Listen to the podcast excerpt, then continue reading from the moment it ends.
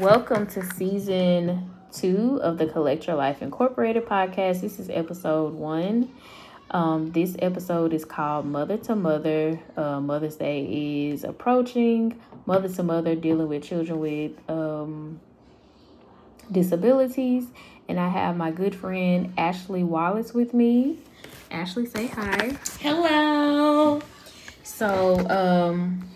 we're just going to talk about our perspective and our experience as mothers with children with disabilities. And I'm going to let Ashley go first.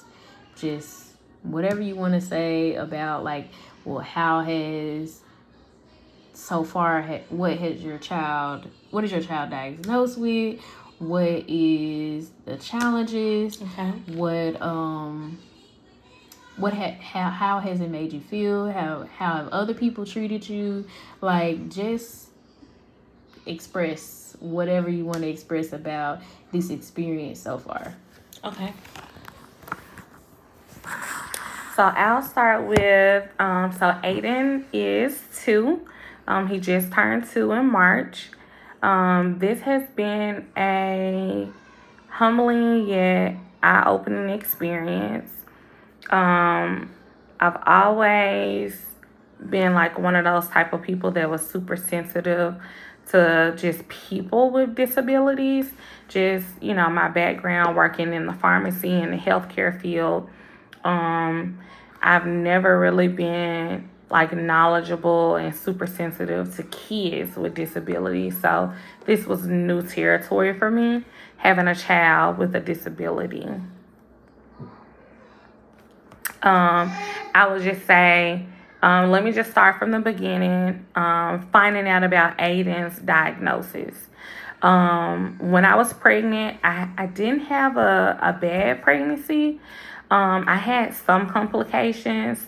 Um, one of the biggest complications that I had was I had a lot of fluid, um, around Aiden's sac in my stomach. And so...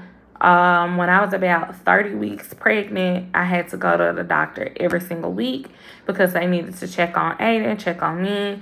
Um, they said since Aiden was super active in my stomach, we me- we needed to make sure he didn't bust a sac or whatever, um, and none of the excess fluid, you know, because it could cause danger to the baby. Um, so didn't think about anything. I also had a um, hernia um, while I was pregnant as well. Um, it caused pain. Um, I bled a lot. Um, outside of that, the pregnancy was not bad. Um, I did not know that I was going to have a son with Down syndrome prior to. Um, I didn't do the testing. They didn't even ask me if I wanted to do the testing, which I would have thought they would have. Um, but they say at thirty-five, they started asking you. I was only, um, what, thirty-one when I was pregnant with Aiden. So, um, I do, Aiden came late. Um, he was a week late. Um, I did a scheduled C-section and, um, C-section, everything went fine. I had Aiden, um, when he was born, um, he had like a, um, I guess you can say, like a big bump over his eye, and he could barely open his eye, and it concerned me. And so they told me that some babies have that when they're born, it's okay. Well, every time a nurse came in the room, I'm constantly like, y'all sure my baby okay? I'm asking, does he need medicine? Does he need an ointment or cream or anything? And they're like, no, he's fine. So finally, like the next, well, um, not the next day, because I had him like early, early that morning. Um, when another shift came in that night, she said that she was going to write a note to the doctor to see if they could get him some cream. And they did. And it instantly started going down. So my baby needed some cream the whole time. So as mothers, if y'all are listening, I just want y'all to know, I always advocate for your child. And you'll probably hear me say that a few times in this podcast for different situations. So I'm up at one o'clock in the morning. I'm holding my baby. I'm just looking at him, and I don't know why. I don't know if God put this on my heart or in my spirit. Something said research Down syndrome. Like, seriously, don't know why. I was just looking at him and I was thinking, he doesn't look like his brother when he was born. He doesn't look like the other children in our family. And we all, like, we have strong genes. We all look alike. So it was just a little concerning to me. And um, I just researched Down syndrome, and it said ways to know if your child has Down syndrome is um, the space between their eyes. I'm looking at his eyes, check. Small ears, I'm looking at his ears, check. It says all of the fingers are the same length and they're kind of wide, check. Um, it says there's a space between the big toe and the second toe, check. Um, slanted eyes, check. I'm like, oh my God, my baby may have Down syndrome. So I called a nurse in the room and I was like, what's the process of getting your child tested for Down syndrome? And she looked at me with like the most horrific, like ugliest look ever. And then like, I felt so guilty. Like I literally cried. And she was like, what would make you say this about this beautiful baby boy? Like, why are you asking for this? And so I'm like, I don't know. Like I'm crying. I'm in tears. Like I truly did not know, y'all. I did not know. And so she was like, well, um, I'll put it in a note so when the doctor on call comes around tomorrow, um, they can decide what they want to do. So a new shift came in that morning. The nurse came to me and she told me that she had saw in the notes that I asked for this test. And she told me that she didn't know what time the doctor was coming around for the day and that she would update me on the process and what would happen. But she also told me, she was like, Mom, um, the day that Aiden was born, the first nurse that came around to help you with breastfeeding, she mentioned we may want to get him tested. Nobody said anything to me. Wow. The nurse, they overlooked those notes. Nobody said anything. So I'm like, so this nurse last night made me feel so bad about this, but somebody else saw it too. Right. So the doctor came around, not that day, but the next day. Mm-hmm. So mind you, this day, we're, they're having a hard time getting blood from Aiden. Mm-hmm. Um, he was borderline jaundice, and um, his um, blood platelet counts were super low. Mm-hmm. So when it's super low like that, they can't get blood work and they can't circumcise him. Mm. So they're like, you're going to have to stay an extra day if you want him to get circumcised because uh, we can't do it with his blood platelets being this low. So I'm like, okay, I'm fine. Do what you got to do. So the nurse never came that day. I mean, not the nurse. The doctor never came that day. The doctor came the next day. Mm-hmm. So she came in and she was just kind of like, you know, I've spoken to the nurse. I've read the notes. She came, held Aiden. She looked at him. She was like, Mom, he doesn't really fit the profile to me, but I can see. She was like, he does have like the small ears and the slanted eyes, but you'll be surprised at babies that come out the same way and they're super, like it's fine, nothing's wrong. So I'm like, okay, gave me hope because right. Thinking about it, I don't know why my mind says to Google Down syndrome. Like literally did not know. Right. So um, they ended up getting a test done or whatever, and um, I didn't. So this is on a Saturday. Um, they discharged us on a Sunday. I had to wait until the doctor's appointment on the third, the three-day checkup to get the test results. So they were like, yes, Mom, he does have that extra chromosome. He does have trisomy twenty-one, um, which is Down syndrome. Mm-hmm. And, like, at that point, my whole world shook. Yeah. Um, nobody in my family saw what I saw. They questioned why I thought this as well. My husband and I kind of exchanged words about it too. Mm-hmm. Um, and you know, the whole time I was right. Mm-hmm. Um, so immediately I went into action. Like, what do I need to do? What happens next? Mm-hmm. I didn't want to prolong anything. I didn't want to be that parent in denial because it's easy to be like, oh, this is my precious baby. Mm-hmm. And you let things slide. But all in all, your child needs help. Right, right. So um, that was that process. So um, I had Aiden at the beginning of the pandemic. So Aiden was born March twenty-fifth. The pandemic started like mid-March. Mm-hmm. So none of those services were offered at the time. Yeah. So we really couldn't do anything. Um, he couldn't see any therapists, nothing. No er- early intervention was offered. None of that. So we just took him home. We cared for our baby, you know, the way we cared for him. And then I want to say like around the time he was five months, those services opened back up. And we immediately got him into um, um, O T, which is occupational therapy. And um, he got um, special instruction. So we're in Mississippi. So I think like what they call special instruction in Mississippi is different than what they have in Memphis. Mm-hmm. Um, so it was a major adjustment for me um, because, you know, as mom, you're just thinking like, I didn't know what I was up against. Yeah. I didn't know the delayments and what, what like, what he needed from me or what he needed from the other therapist. Like, it was new for me. So, you know, once I finally had the courage to make the post about it on Facebook, I had a bunch of people to hop in my inbox and offer support, support that I didn't even know I needed. Right. Um, and that kind of steered me in the right direction. And I was just saying that living with a child with disability is truly a gift because it humbles you. It teaches you that, you know, for me, it taught me it's not always about me. Mm-hmm.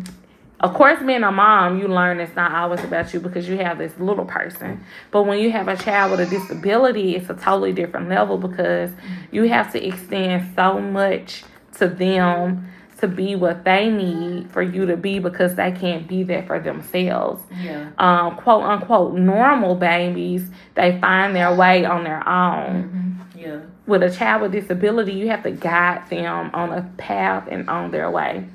Yeah. So um, I would say, you know, my experience was, it was a little difficult because, you know, you just being honest, you go through those thoughts of why me? Mm-hmm. And did I do something wrong? Did I eat something? Yeah. Did I drink something? Mm-hmm. You know, like what what yeah. did I do? Yeah. Like, am I not healthy? Yeah. Is dad not healthy? You know, yeah. like I went through all of that. Like having a baby in a pandemic, I think gives P T S D in itself mm-hmm. because you can't have anybody with you but one person. Yeah. My mom couldn't be with me. My sister couldn't be with me. None of my friends could come in the hospital. Mm-hmm. We got this extended stay. Like, it was truly a traumatic experience for me. And then when I came home, I can't see nobody. Mm-hmm. I'm scared for anybody to come around us. Yeah. I'm thinking about COVID and, you know, what's going to happen. I'm even thinking about if I go to the grocery store, will I bring something back to my child? If dad goes to work, will he bring something back? So it truly was a traumatic experience for me. So now fast forward, you know, life is a little bit normal in the pandemic world, and you know, Aiden's older. We got at this point, like now Aiden has four therapists. He has physical therapy, occupational therapy, speech therapy, and he has special instruction. Um, so that's a lot in itself. Mm-hmm. Not only does he have four therapists, he has five different specialists that he goes to as well. Wow. And we have to see those specialists every three to six months mm-hmm. um, just to look after other health conditions and other things that's going on with him and just staying on top of it. Um, so I would just say, you know, my experience taught me to, I guess, lean on my village more mm-hmm. because I'm just one of those people where um, I'm I'm so strong-minded. I can do it all. Yeah. But having a child with dis- with a disability, you really cannot. Yeah. You cannot do it all. You yeah. need help. You need support. Yeah. You got to lean on other people. Gotcha. All of the therapists have to work together. Mm-hmm. All of the doctors have to work together. Yeah. It's like this is a team of people for your one child mm-hmm. that needs them all. Yeah, yeah. yeah. So, um, that's kind of like where we are now. Okay.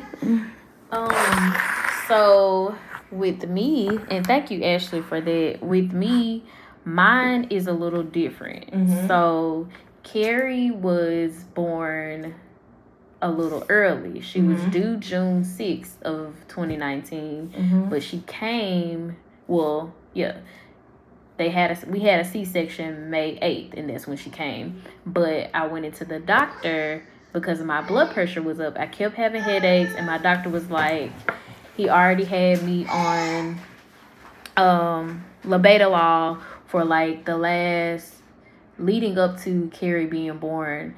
Um, he had me on labetalol for uh for blood pressure from like week thirty, so I would say from like week twenty, twenty-nine to up until the time I had Carrie. So I was on blood pressure medicine from week twenty-nine to up until I had Carrie, thirty, thirty-five weeks, five days.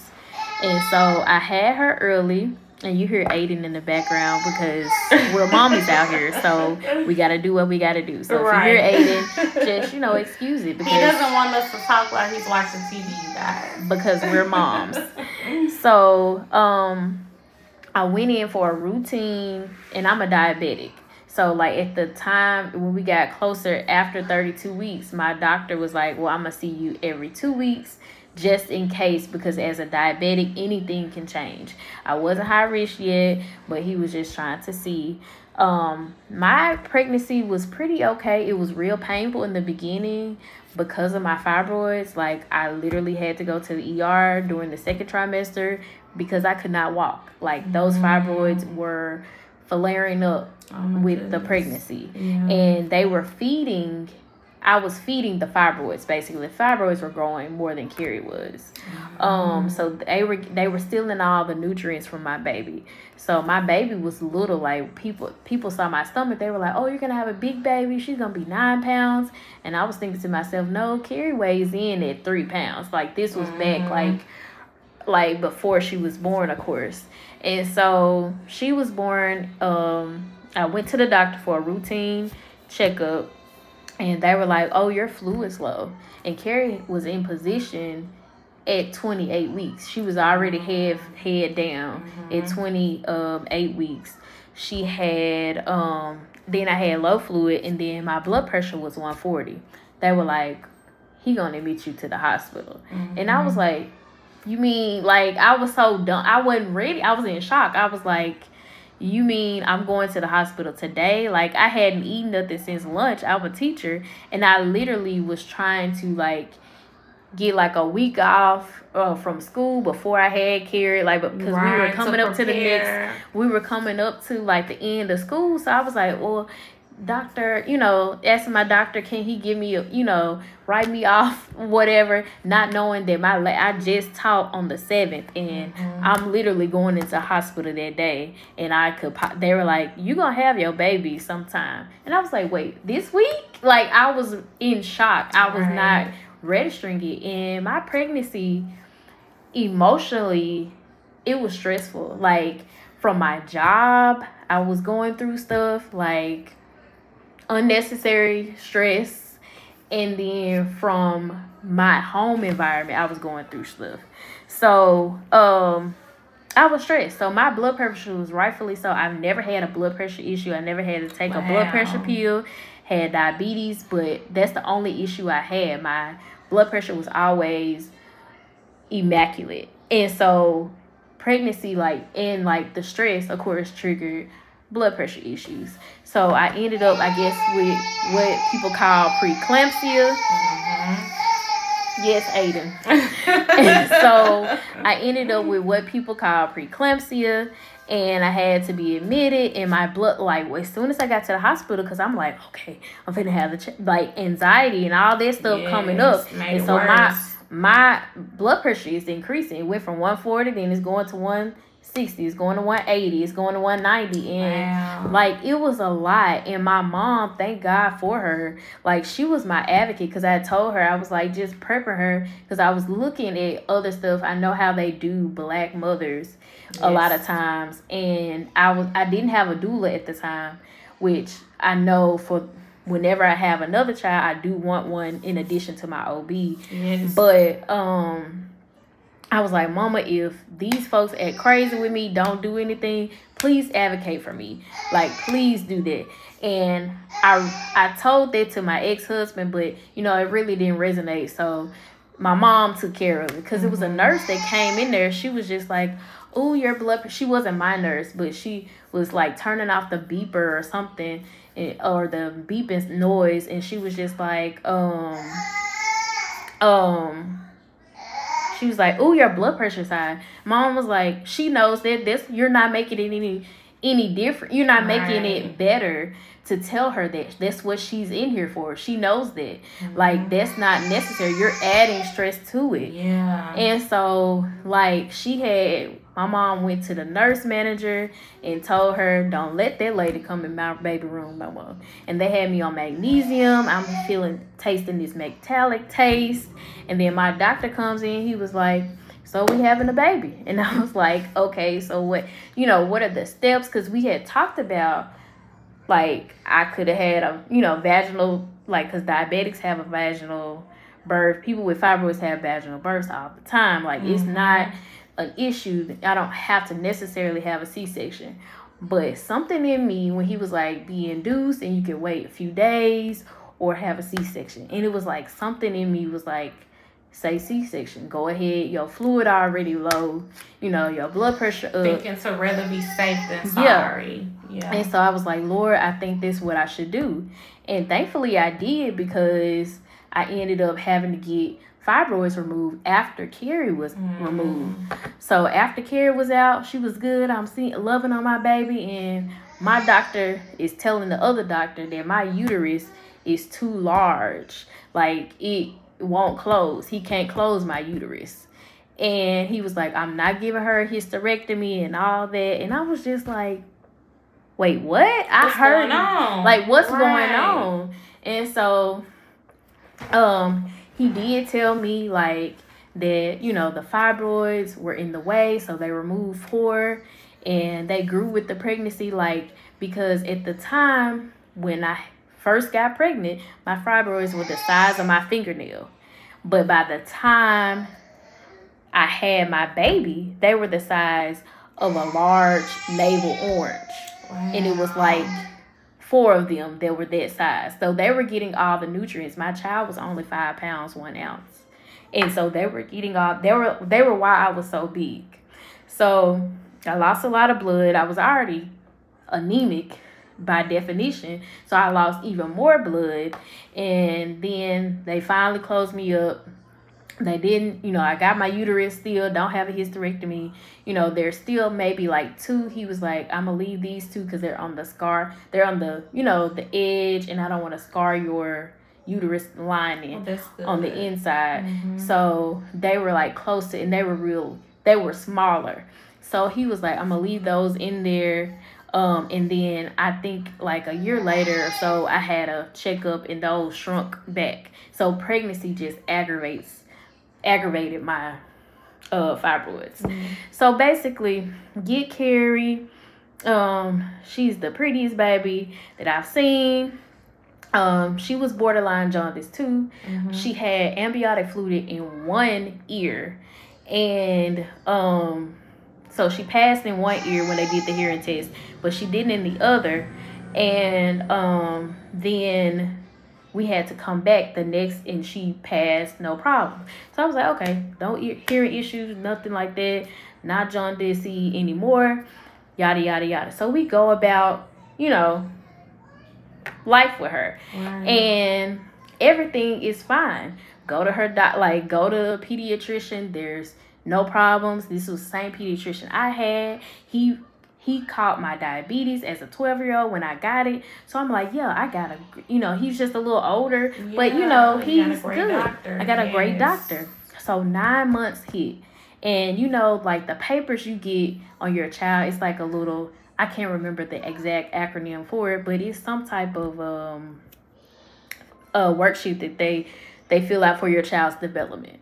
And Carrie wasn't crawling at all, and this was nine months, and it was kind of alarming to me, but I was on survival mode. Mm-hmm. And I say I was on survival mode because I was, you know, because of my surroundings in my um, with my ex-husband.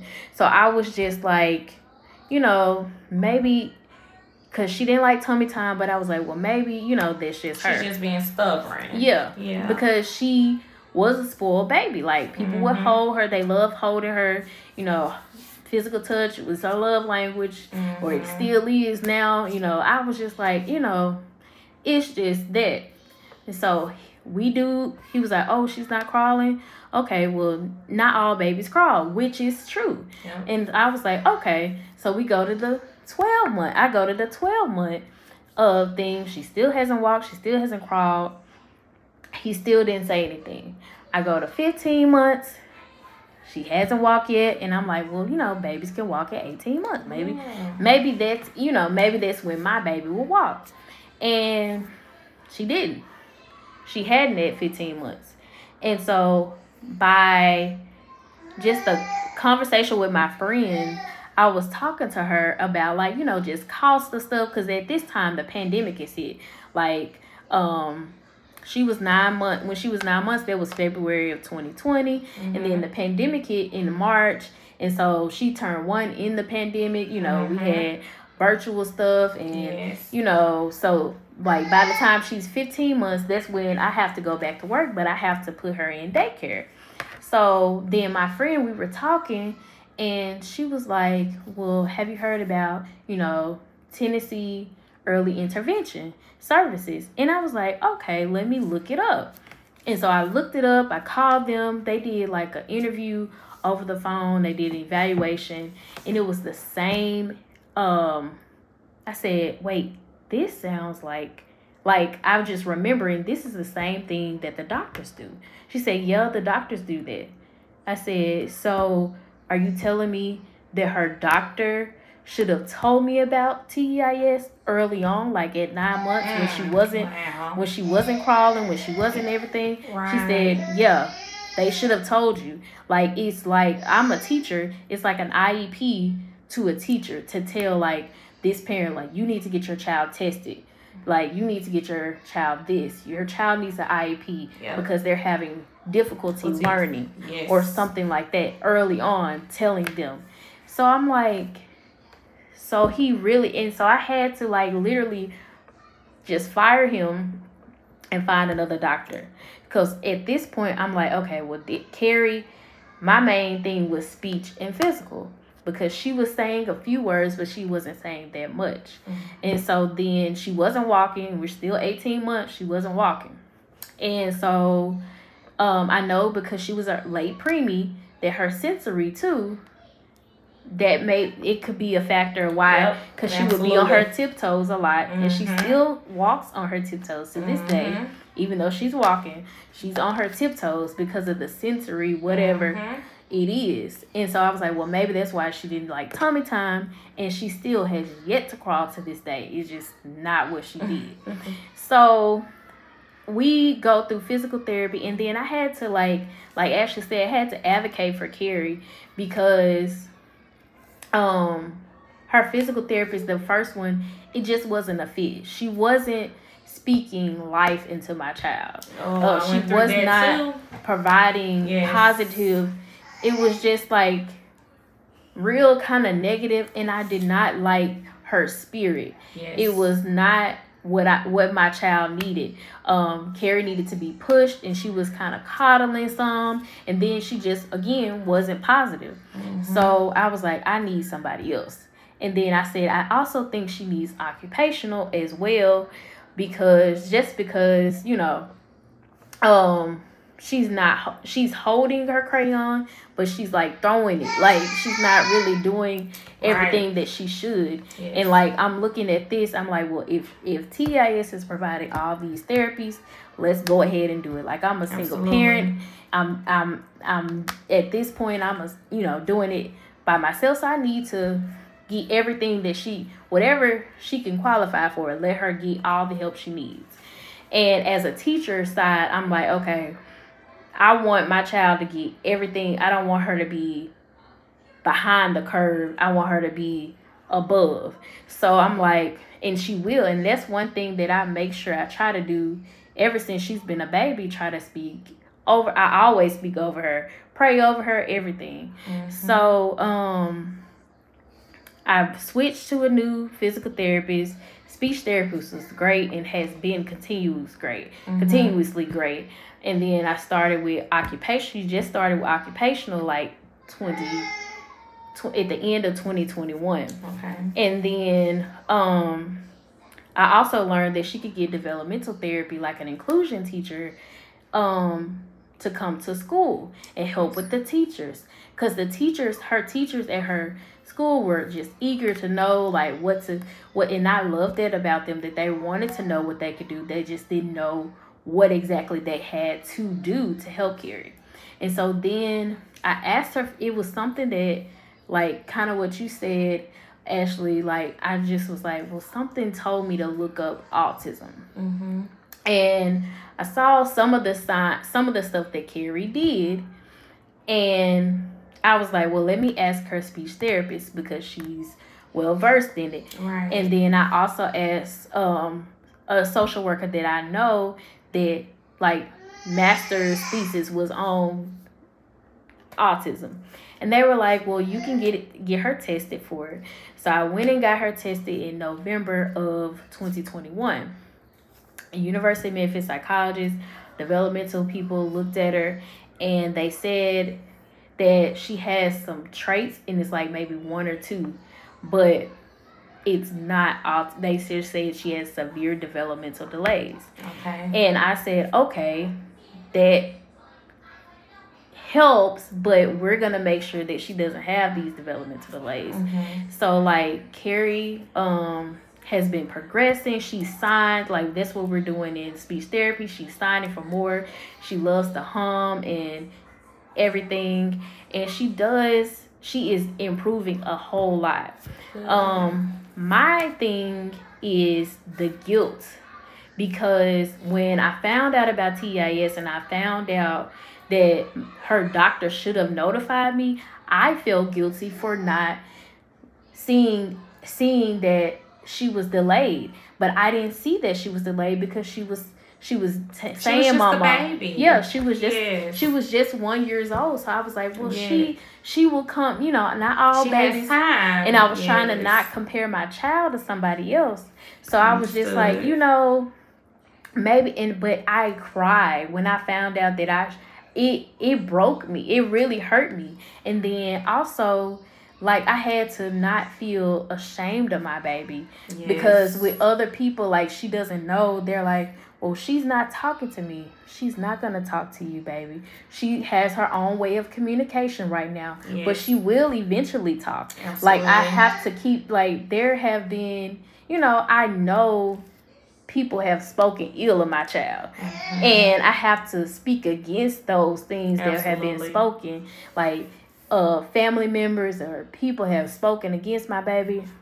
That's not the case. She will succeed. She will yes, do this. Absolutely. And Carrie is going to school right now. She ha- well, she's going to start pre-K in August in the special education class, but that doesn't mean she's going to stay in a special education class. And so I had to really, I felt like people thought that it was my fault, that I, that I, did something wrong, mm-hmm. and so you deserve, you know, you you chose to be in this marriage, so this is your punishment, this is what you get, or you just, you should have known, or you, like, I, I felt that from people, yeah. and I felt like, well, dang, did I do this? Like, you know, like, it, or you had health issues, so why did you get right. pregnant? Why did you have a child? Right. And it's the guilt and the shame that they put on mothers when, honestly, it has nothing to do with us. Yeah. God makes each child differently. Mm-hmm. And I feel like he gives children with disabilities or developmental delays to the parents that he knows are going to take care of them yeah. and be there for them. Um, we don't know why mm-hmm. he makes children different. Yeah, and because it's it's crazy because at her her the the lady that comes to do her inclusion, mm-hmm. or she's like a developmental therapist in a in a way, but she comes to do her inclusion, there was like a mix up with at the daycare. I was like, uh-uh, Carrie's going to get her everything she needs to the yes. time she turns three, because T E I S runs out when she's three. Mm-hmm. So she'll I have to start doing out of, you know, out of pocket things, which I don't mind. Right. But there's um, other programs, mm-hmm. and that's one thing. Like, moms have to be um, educated that it does not stop at three. Right. There's other programs outside of three. We mm-hmm. just have to find them. Right. And we just have to stay on top of it. Mm-hmm. And I really hate that it's that way. Yeah. I really hate that we have to advocate and go so hard, mm-hmm. because I feel like the system should be built to help us. It should be like, okay, you know, my child is already ready. Like, Carrie is literally already registered with the state of Tennessee with an mm-hmm. I E P, with an individual education plan. And by the state of Tennessee standards, she should be in a special education program, has developmental delays. You already know this. This is already on record. Mm-hmm. I have yet to get a contact from anybody from the state about any assistance. Like, when I say I don't get any assistance, mm-hmm. I don't get, like, people say, well, you can get this, you can get that. I'm like, no, I can't, because the way my income is set up, it's a, like a lot of stuff yeah. that parents, some parents could get, like maybe disability or anything like that. Mm-hmm. I can't qualify for it because my income is supposedly too much above whatever curve they have. Yes. Like, even child care assistance that they had, they're supposed to have for special ed, but there there is a um there was a thing called Katie Katie Beckett. I think yes. it's like a, mm-hmm. a grant. So it doesn't matter the income. You can get Absolutely. that and qualify for that. And that goes beyond three as well. Mm-hmm. And so I was like, well, it was thankfully one, her physical therapist, which I love, she told me about that. So I'm now researching and trying to apply for that and getting, you know, those services. Because, again, with three three therapists, that's expensive, you know, that can be expensive, yes. but I'm going to do whatever I need to do for Absolutely. her. But people have to realize it's a, it's a, it's a lot. And if you're not dedicated to trying to make sure that your child, or if you're not advocating, sitting there doing things, like I have to ask her physical therapist, I have to ask her speech therapist. Like, at one point we were virtual because COVID was running rampant. But I would ask them, okay, so what did y'all work on so I can try to work on? Because it's just like when you send your kids to school and they read, they're reading in class, yeah. but you're not reading with them at home. Yeah. Of course, you're you're with your child too, so you should be doing that. Every, like, it should be full circle. Like, mm-hmm. you reading at school, they reading at school, they reading at home. Like, doing the same things, working on their letters, doing all that. It's the same with therapy and with your child with disabilities, or just a child, period. You got to make sure you're working with your child on yes. all those developmental things.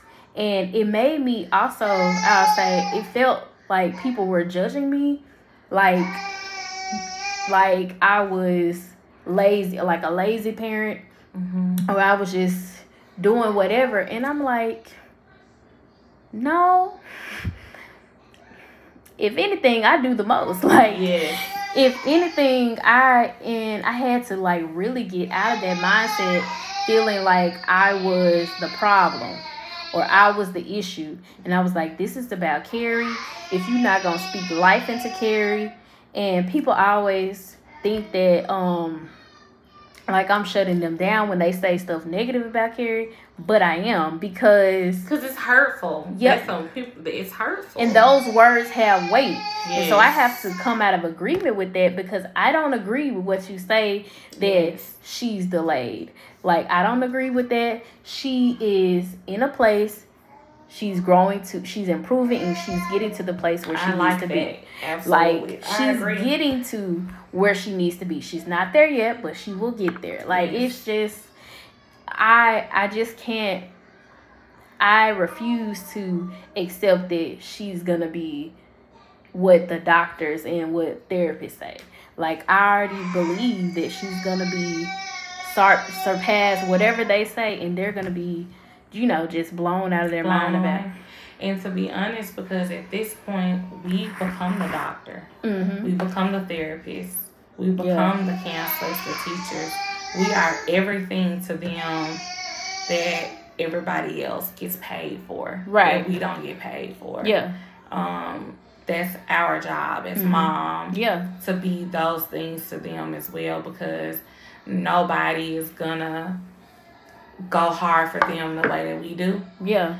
So we have to learn every single thing that they learn, mm-hmm. and we have to work on the times too. Yeah. Because they're in our care twenty-four seven. Yeah. They're in their care for forty-five minutes to an hour. Yeah. And they move on to the next child. child. Yeah. But this is my child, so this is what I'm going to have to do for my child mm-hmm. every single day. Right. Every single day, I have to work on something different. Mm-hmm. Every single day, I have to learn something different yeah. so I can pour it into him and so that I can teach him mm-hmm. and so that everybody around me knows this is what I'm going through. Right. And for the longest, I kept it to myself. Mm-hmm. But when you got that village, yeah. they got to know too, because they have to be there for your child just as much as you. So when your child is out of your care, mm-hmm. they can help. Yeah. They can assist. Yeah. So I share doctor's appointments. Mm-hmm. I share the information that I'm told. Mm-hmm. And you're right. Sometimes I don't get the feedback that I want to get. I don't hear what I would like to hear. Mm-hmm. Sometimes I don't feel like it's realistic. What mm-hmm. people say back to me. Yeah. Or sometimes I feel like it can even be superficial yeah. what somebody says back to me, because I'm the parent that I'm living in the moment, I'm living in the right now, mm-hmm. and I know I I stray away from statistics. Mm-hmm. I don't want to hear statistics no more. Right. Oh, by eighteen months, he he's supposed to do this. Quote, unquote, normal kids do this at fifteen months. Mm-hmm. But Down syndrome kids do it at eighteen months. So now he's twenty months and he ain't did it yet. Mm-hmm. So now he's behind on both scales. Yeah. I, I, I don't want to hear that. Right. I mean, I want, I, I, I welcome your professional opinion. Right. But if we say every child is different with normal kids, then it needs to be the same with children with disabilities. Yeah. It don't matter. The learning curve and the statistics, every child is different, period. Yeah.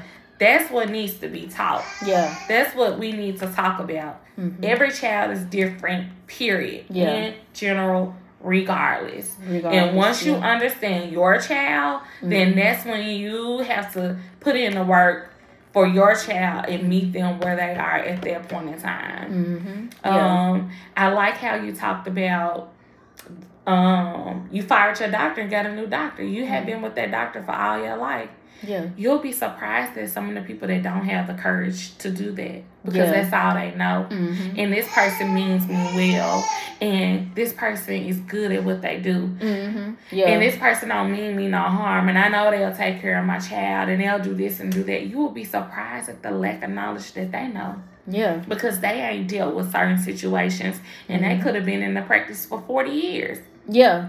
And that's That's another thing, like, making sure you advocate for yourself. Like, even before Carrie was conceived, like, I, if I had stayed at the O B I was with, I don't know if I would have, she would have, I know she would have been trifling and gave me a hysterectomy, mm-hmm. knowing that I want to have more kids. Yeah, like, absolutely. She, because that's how insensitive she was. She told me I had fibroids, but no, she didn't tell me. Let me rephrase. The nurse told me, and she didn't walk me through whatever. She didn't say anything. She just tried to throw um, birth control down my throat. And so my doctor that I, my O B that I had that delivered Carrie sat down with me, showed me, here's where they yes. are. He said, but I know you're trying to conceive, so you don't have to worry about birth control. It's, they're not in the way of anything. They're not in your fallopian tubes. They just right here in the uterus chilling. Like, and they're not that big. They're not, we, we don't have to do anything. Mm-hmm. Like, you can just go about your day, you know, still try to conceive. And that's what I did. So it was like, um, it was good that that I was able to fire the other O B. And so when I started doing that and like advocate had to like really advocate for myself, even before Carrie was born, I was like, well, I'm gonna have to do that here. So I was like, well, where is a doctor that I can go? And her doctor now, she's like, she's older, about probably around the same age as the doctor that she had.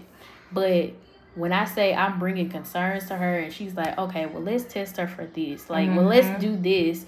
Let's do this. Let's see how this goes. You know, just really caring and really looking into different things for uh Carrie, instead of just saying, um, oh, well, kids don't don't crawl. Not all kids crawl, which is a true fact. But by twelve months, by fifteen, by twelve months, Carrie wasn't crawling. You should have did something. Yeah, that should have been like an alarm. A red and flag. Just imagine, like, sadly, just me doing research, the things that they miss with Black people mm-hmm. that yeah. they wouldn't miss with somebody else. Because yeah. I even tell you, for me, with the fluid in my stomach mm-hmm. and around the sack, that was a major sign for Down syndrome. Wow. And I did not know that until I did research later. Wow. But they say when when a woman is pregnant, she has extra fluid around her stomach, mm-hmm. and particularly around the sac. Mm-hmm. They're supposed to check to see if it's fluid behind the child's head and neck. Oh, wow. And that's Down syndrome. Mm-hmm.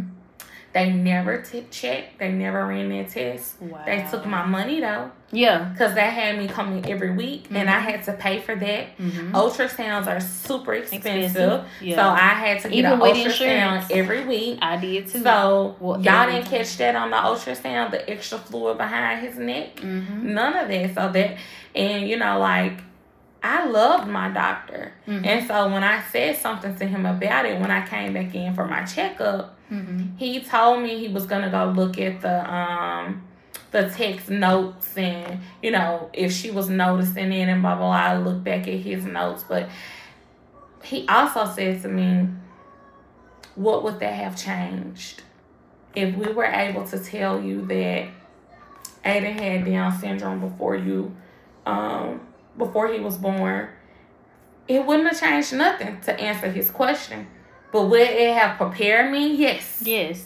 And you could have already had, okay, let's go ahead and see what programs are yes. available or what. Like with me, um, I was asking a developmental who did her evaluation with autism. I was saying, well, the stress kind of caused, you know, developmental delays because, you know, she said it really is not like a cure. It's not like something that that you can cause, but she said stress could trigger have more people people who had stress. And when I say I was like stressed emotionally, professionally, mm-hmm. everywhere, like literally I can't even go into details about everything, but know that your girl was stressed. Right. So I don't know if there was a factor of my child having developmental delays, but I do know at nine months when she wasn't crawling, sir, or even six months, this is the same paperwork we filling out for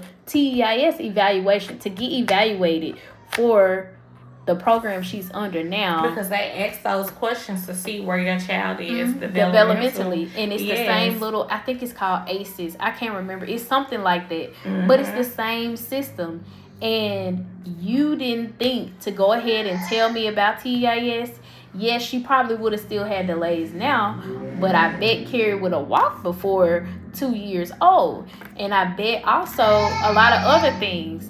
But it just goes to show, again, like you said, we have to ev- advocate. Like, I know now, like, dealing with this, I know how it has made me feel. Yes. Like, I have... Um, I do know like what to do for the next time, like to make sure I'm looking for these, like I'm more alert. Yes. And I'm also making sure that I'm allowing Carrie Grace, because like two, you know, people, children two going on three would know like not to do this or not to do that, not to throw this. And Carrie does know stuff. Like that's the thing about my child.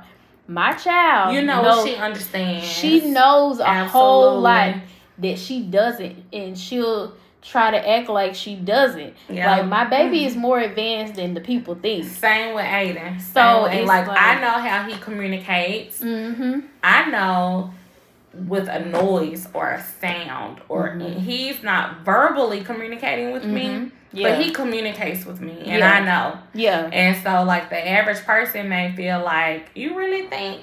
Or that's they just yelling. That's what he yeah, because no, Carrie, she yelling sure. or whatever. She'll, yeah. she'll be yelling. I'm like, she's happy. She's okay. Why she crying? No, she's not crying. This is her happy. Like, she she's fuss, She might be fussing or just going She ain't even fussing. She's yeah. just happy. Like, yeah. when she's yelling and screaming sometimes, I can tell by the sound of it. Aiden it's too. Like if it's happy or same way. It's Aiden. A happy or yeah. a cry, like I'm finna start crying, or yeah. you need to hurry up and give me something to eat, or yeah. something like that. Same, yeah.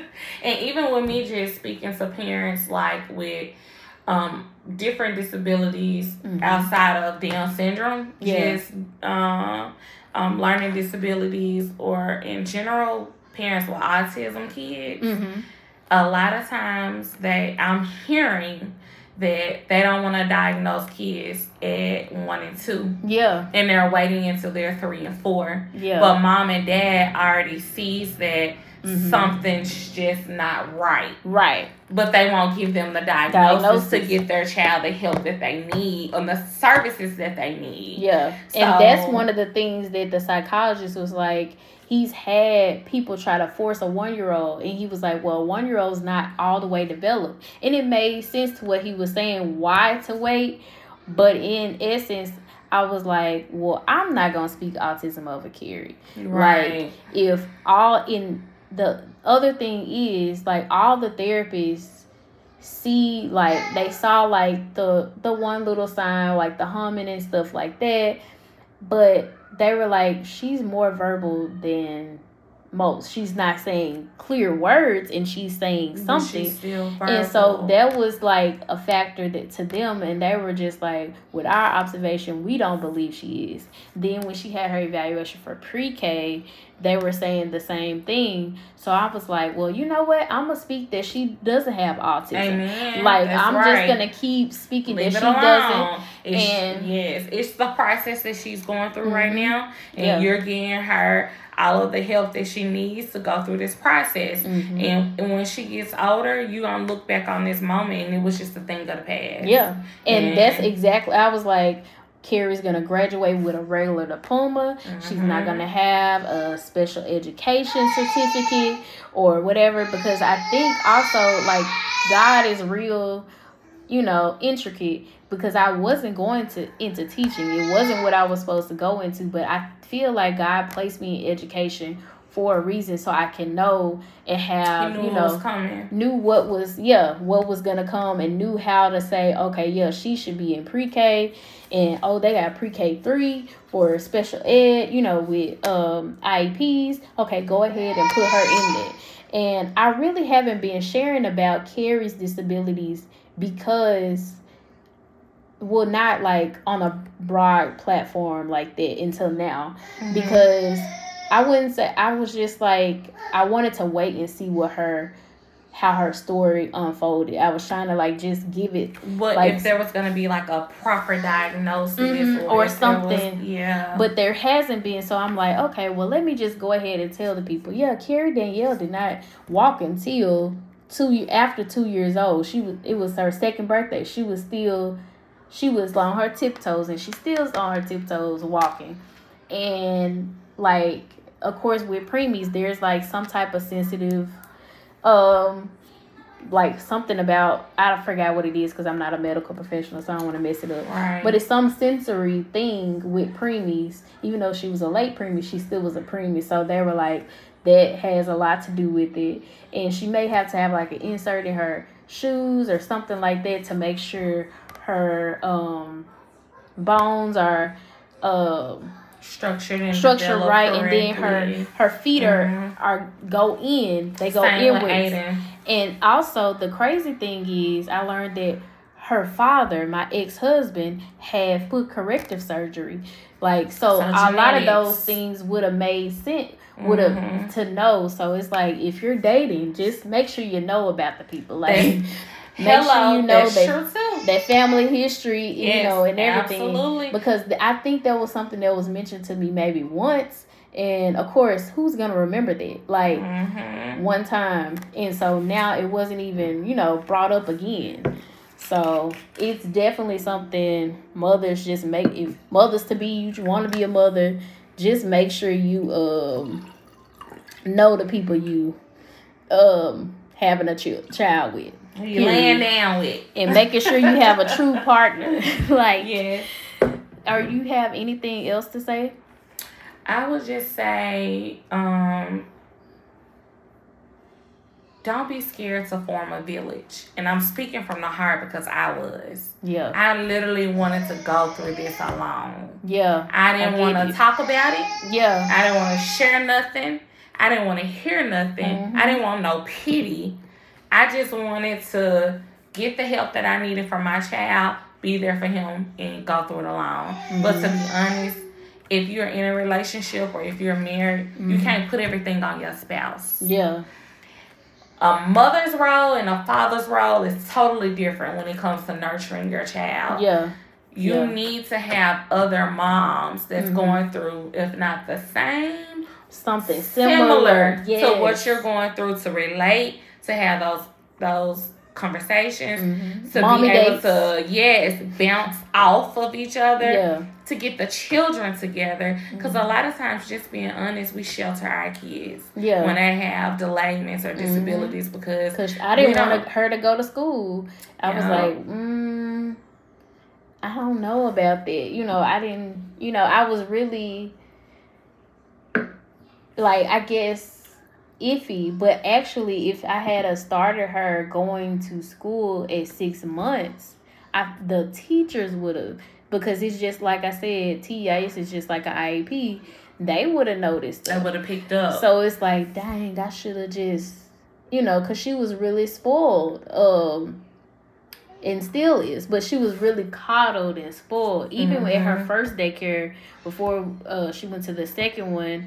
Uh, she was. They were holding her all day. I was like, "Why are y'all holding her? Like, what? Do you, like, yeah. why? Mm-hmm. Let her, let her, you know, explore and everything." And it was really, yeah, having a village, and that's my thing. I, I have, I do have a couple of friends that I know that have children with uh, autism that I, you know, reached out to, but I definitely need to, uh, you know, reach out to more people, and mm-hmm. maybe, well, after this, I'll be able to, like, have other people that are free to reach out to me on Facebook that would, or any type of social media. That would definitely be great, just because to know that you're not alone. Because, like, alone. as yes. a as a single parent, it's like, dang, I feel like I am alone, like, yes. because... Like, especially if you're the parent that sees it and you're really going hard, you know, mm-hmm. not saying that the other, not negating the other parent, but just saying, like, if like you're the one that's the most different weak, about moms, regardless. Yeah, it's like, as a mom, whenever the baby's sick, you're always the one to care and nurture. Mm-hmm. Even at birth, it's like a lot. So... yeah, I definitely agree that having a village, and I have to do better with that, because I was really like closed off. Closed, like if it wasn't my here. my mama, or it wasn't, you know, any anyone else, I was like, mm, or my sister, I was like, was I me. don't know. I don't I'm know. I'm actually literally, and Aiden just turned two. Mm-hmm. I'm just growing out of that. Literally, so probably just in the last couple of months, I could not talk about Aiden's situation without crying. Wow. I'm just getting into the place to where, mm-hmm. and I still get emotional yeah. and teary-eyed, but I could not talk about his situation without breaking down. Yeah. And I had to get to the bottom of that place and mm-hmm. why I could not and yeah. where I was. Guilt, shame, mm-hmm. embarrassment, yeah. like all these things, like, you know... And I don't think it'll ever go anywhere from us yeah. as parents. Because as mom, I, even if Like, somebody was like, even if your child was quote unquote normal, because like whatever that means, because like she's okay. still normal anyway. Right. And it's like really irritating to hear people say that, but you don't know until it's your child. Like mm-hmm. you, like I've taught kids who had, you know, who had autism. I didn't even know they had autism until they handed me the I E P to sign for yep. a reeval, because the child, it was just, you know, whatever. And like, like I said, Carrie doesn't have autism, but just saying, like, even kids with learning disabilities, I had kids with learning disabilities, mm-hmm. didn't even know, like, they didn't care about their extended time on their, you know, I E P, because they were, like, they were my, some of my top students, like, yes. a... A plus it. students. Yes. So I was just like, you know what? If she has an I E P, oh well, she's still gonna get a regular diploma. Like I declare over her, like she's gonna go to college and career wherever she wants to do, mm-hmm. and she's gonna be successful. Like I'm not like going to settle for okay, this just has gonna be woe is me, you know, whatever. And um, I think like again, if she didn't even have these developmental delays, I still would have mom guilt. I had mom guilt back when she didn't have quote unquote development delays. Yes. When I went back to work, because I was like, somebody else gonna be around my child, mm-hmm. and I, you know, I was really like, this is my fir- first child, and I'm just like, what?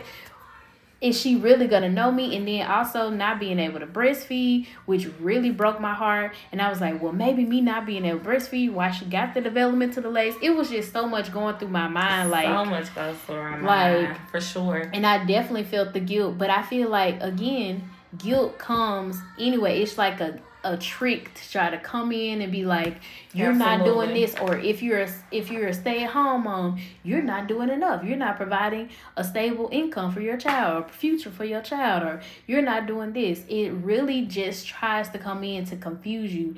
And moms, period, like this will like air before Mother's Day.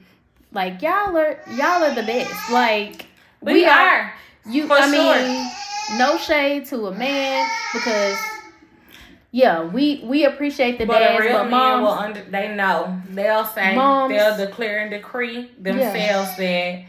that um the woman mm-hmm. y- you know does it all. Yeah, when it comes to the kids, not do it all in essence, but like we are the it factor. Yeah, when it comes and we to look at children. Everything like every intricate factor that maybe they would miss yes. because we have a different perspective. Yep. And then the thing is, you carried this child for nine months, or in my case, eight and a half months. Yeah. But you carried that child. You've grown. You've sung to that child. That child has heard your heartbeat on the inside. That child knows you. Hello. Like, and it's it it is like emotional. Like I was emotional just the other day. Like my child's really finna be three, and I was crying. Like, and then next she gonna be going to this, she gonna be going to prom. Like yes. I was just like, oh my God. All these things are about to happen. She, like right. let me prepare myself. She's just a baby. Time slow down. Yes. And so I'm like, you know what? Let's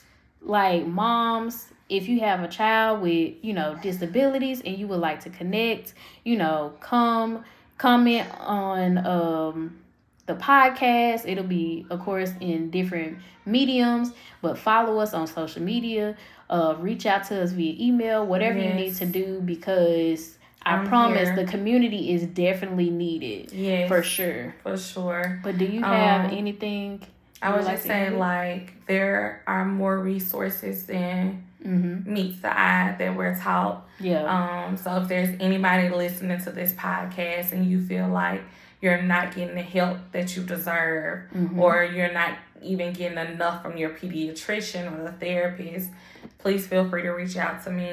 Mm-hmm. I fought this fight for two years now. Mm-hmm. I kind of like know how to work the system. I know how to get what I want and what I need for my child. Mm-hmm. Um, it's a different type of way that you got to speak up when you're dealing with these people. Sadly, it's all about money. Mm-hmm.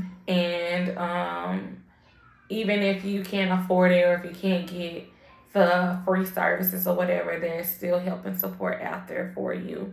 And so I just want anybody listening to know your child doesn't have to have Down syndrome or autism, just any type of developmental delay.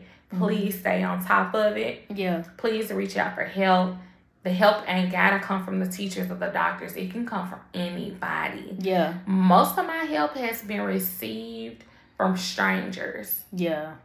For me, just being vulnerable enough to make Facebook posts like, listen, I need help. I've been trying to get physical therapy for my son since he was ten months. Wow. He just started physical therapy in the end of January wow. of this year. Wow. That was a long battle and a long fight to the point to where I reached out to Facebook and I got private services. Wow. And in the midst of me doing private services, Um, my son just so happened to have an appointment um, with his gastro doctor at Le Bonheur. Mm-hmm. And I was just venting to her. And she said, I know you live in DeSoto County, but we offer those services here. I said, I've tried. I've been on a waiting list. I've been, I've gotten a runaround. It's all about who you know. Yeah. She yeah. said, give me a couple of days and I will have Aiden in physical therapy. And guess what? She delivered on that. Wow. I have been trying for since Aiden was ten months to get him physical therapy because the occupational therapist told me I've done all I can do mm-hmm. in the crawl area mm-hmm. and trying to help him walk. He needs physical therapy. Yeah. And occupation and physical, some of their things, like they were telling me uh, for the ones who were doing for Carrie's school, they were mm-hmm. like, Um, they kind of go hand in hand in some, absolutely. in some aspects, um, but they're still separate, different entities, mm-hmm. and like fine motor skills, you know, and this, but they all, it's like all of these, like, like the scripture says, all things work together. Literally, all yes. these therapies work together. Like the speech is tied to the The physical is tied to all of it is a part of the development, the brain development. The body. Yeah. Absolutely. It is. Yeah. Well, thank you so much You're for welcome. joining our podcast. Thank you for having me. You're welcome. This is this has been season um two, episode one. We started with a bang from Mother to Mother, um, dealing with children with disabilities. Thank you for listening.